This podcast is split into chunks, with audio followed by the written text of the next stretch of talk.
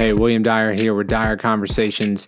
If you've clicked on this video, just know you are right in the middle of a series I'm doing on how to understand the Bible. So I'm going to put up a link right here. You can click on it and go check out those earlier episodes, or if you want, just hang with us here in this video.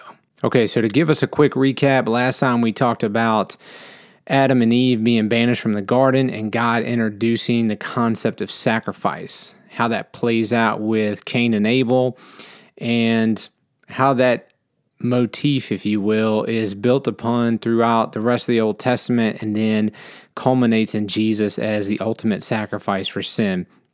Again, this is just an introduction to the Bible, so no, we don't go into any crazy in depth analysis of the stuff. I just want to introduce you to these concepts so that way, as you go through the scriptures, you can have a better grasp of how everything kind of fits in. So, in today's episode, we're going to be talking about Abraham. Now, if you're new to the Bible, just understand Abraham is like a huge figure. Okay, he's like one of the uh, guys that's going to be on the biblical Mount Rushmore. He is um, called the father of the faith, and our faith in Christianity is supposed to model the sort of faith that he showed uh, in God during his day. So we pick up here in Genesis chapter 12.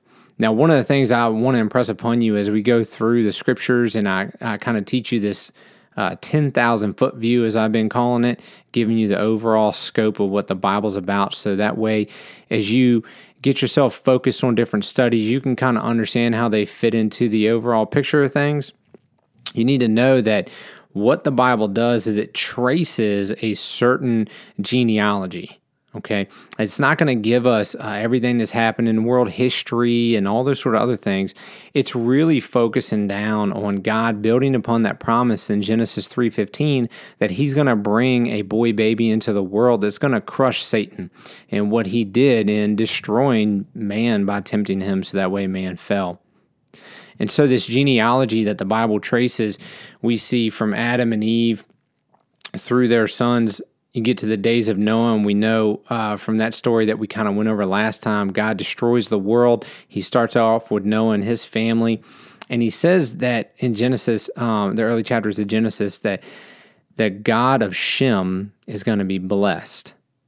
Now, the Bible kind of takes a little bit of a, um, not a detour, but a, a focal point on tracing the genealogy of Shem.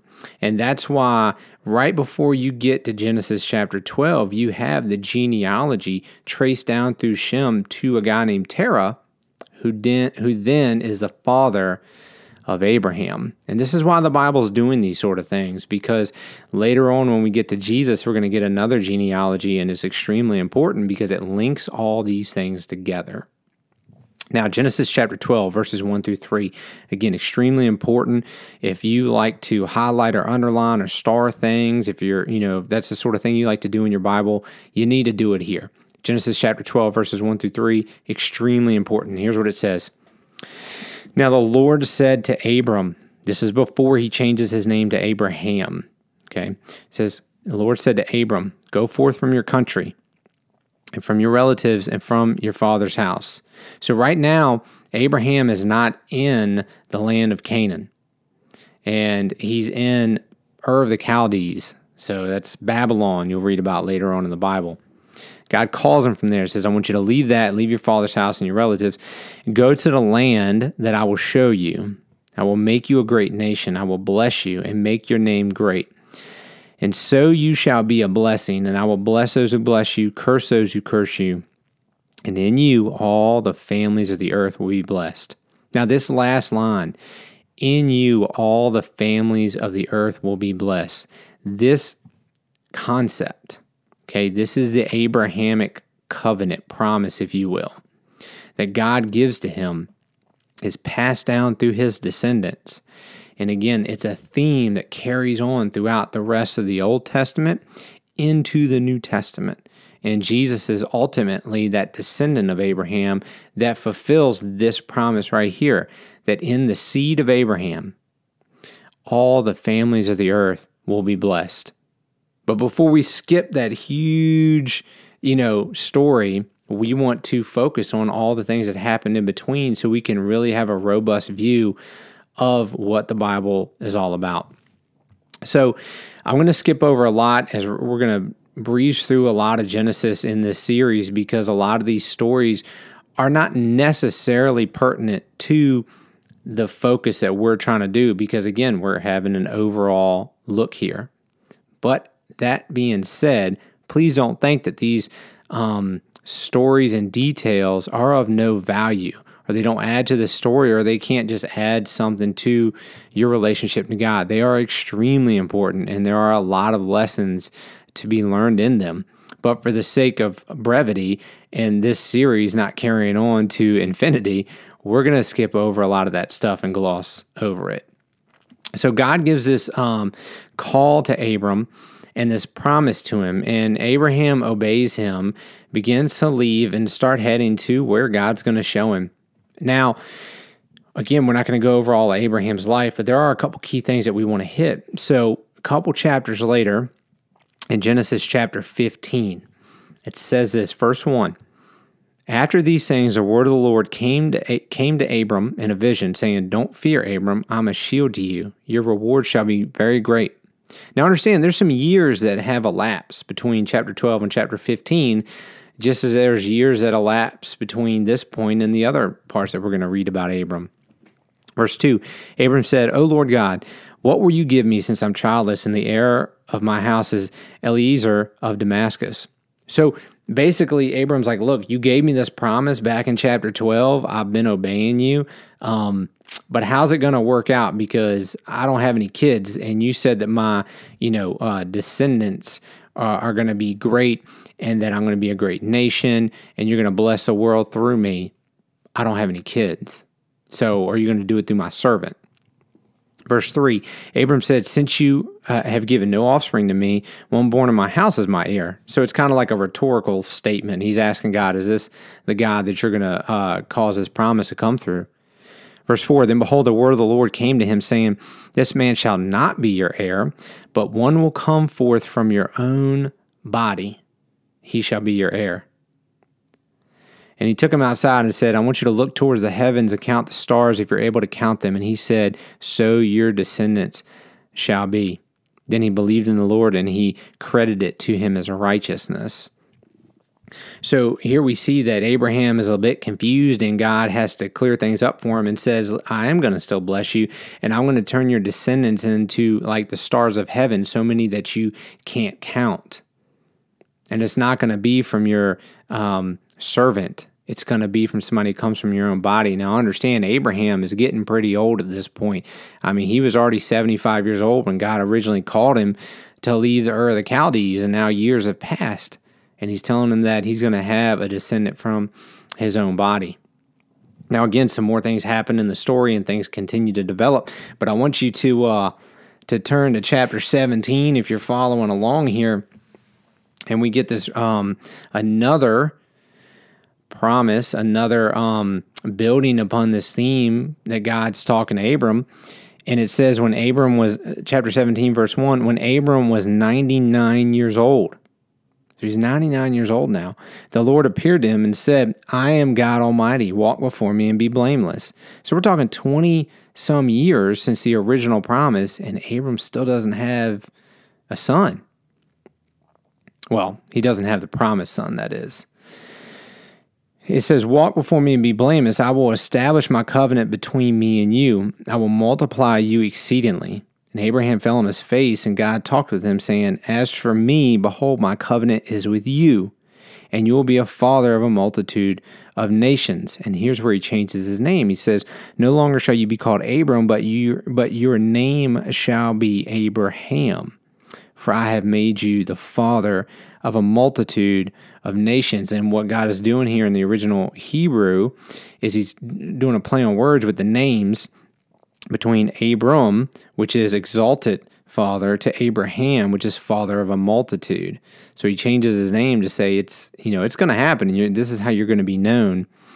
And he tells him that uh, his covenant is with him. But then if you go down to verse seven, he says, "I will establish my covenant between me and you and your descendants after you. So here's what's cool here this little uh, detail is that God's been telling Abraham all along, My covenants with you, my covenants with you, my covenants with you. Now, here in chapter 17, God tells Abram, But I will establish it with your descendants. So, even more so, God is promising him, I'm not just giving you this promise, I'm already promising it to your descendants who haven't been born yet. And we see later on here in chapter 17, uh, we get this covenant of circumcision that God institutes with Abraham, and we don't have time really to get into that now, and we'll probably get into it when we when we come to the New Testament. Um, chapter 18, we get the birth of Isaac promise, and Isaac's going to be that promised son that is based on what God has been telling Abraham all along that through your descendants the whole world's going to be blessed. Again, a huge story here about um, Abraham and the birth of Isaac. But I want to come to chapter 22, verse 15 through 18 when God had called Abraham to sacrifice Isaac. Now, again, Abraham's been waiting 20 some years for this promise to be fulfilled. It's finally fulfilled, and then God calls him to sacrifice his son. And in chapter 22, verse 15 through 18, it says, Then the angel of the Lord called to Abraham a second time from heaven and said, By myself I have sworn, declares the Lord, because you have done this thing and have not withheld your son, your only son. Indeed, I will greatly bless you, and I will greatly multiply your seed as the stars of the heaven. Here's that language again. And as the sand which is on the seashore and your seed shall possess the gates of their enemies, and in your seed all the nations of the earth shall be blessed because you have obeyed my voice. Now, spoiler alert if you've never read the story, Abraham obeys God, takes Isaac up on the mountain, but if you read the story, Abraham knows that God is not going to allow Isaac to either die or stay dead because he tells his servants that we, me and the boy, are going up to worship and we will return. And we don't have time to get into the details about all what that meant and how Abraham's mindset was um, structured at that time to understand what God was doing. But just know this Abraham was willing to take Isaac up and sacrifice him because, as the New Testament tells us in Hebrews, Abraham had faith that God would have to raise Isaac from the dead because if God promised to bless the whole world through this son and I kill him, well, then God's a liar. But Abraham said, I know God's not a liar. I know God keeps his promises. Therefore, he's either going to have to stop me from killing him, or if I kill him, he's going to have to raise him from the dead. That was Abraham's mindset. So Abraham takes him up on the mountain, and as he raises the knife up to kill Isaac, the angel stops him. And then when he stops him, he says, Now I know. All right, now, detour. We don't have time to get into a big theological or philosophical debate on, you know, why did God um, have him do this? If God, you know, if God's all knowing, shouldn't he have known that Abraham would have done this? And now he says, oh, well, now I know. Did God not know before? Listen, don't get lost in the details here, okay? Right now, for our overview of the story, understand this what God does for us a lot of times is while He knows what we will do and He knows the potential that is inside of us, He has to, because we work in this space time continuum, He has to allow us to go through experiences where we will actualize our potentials.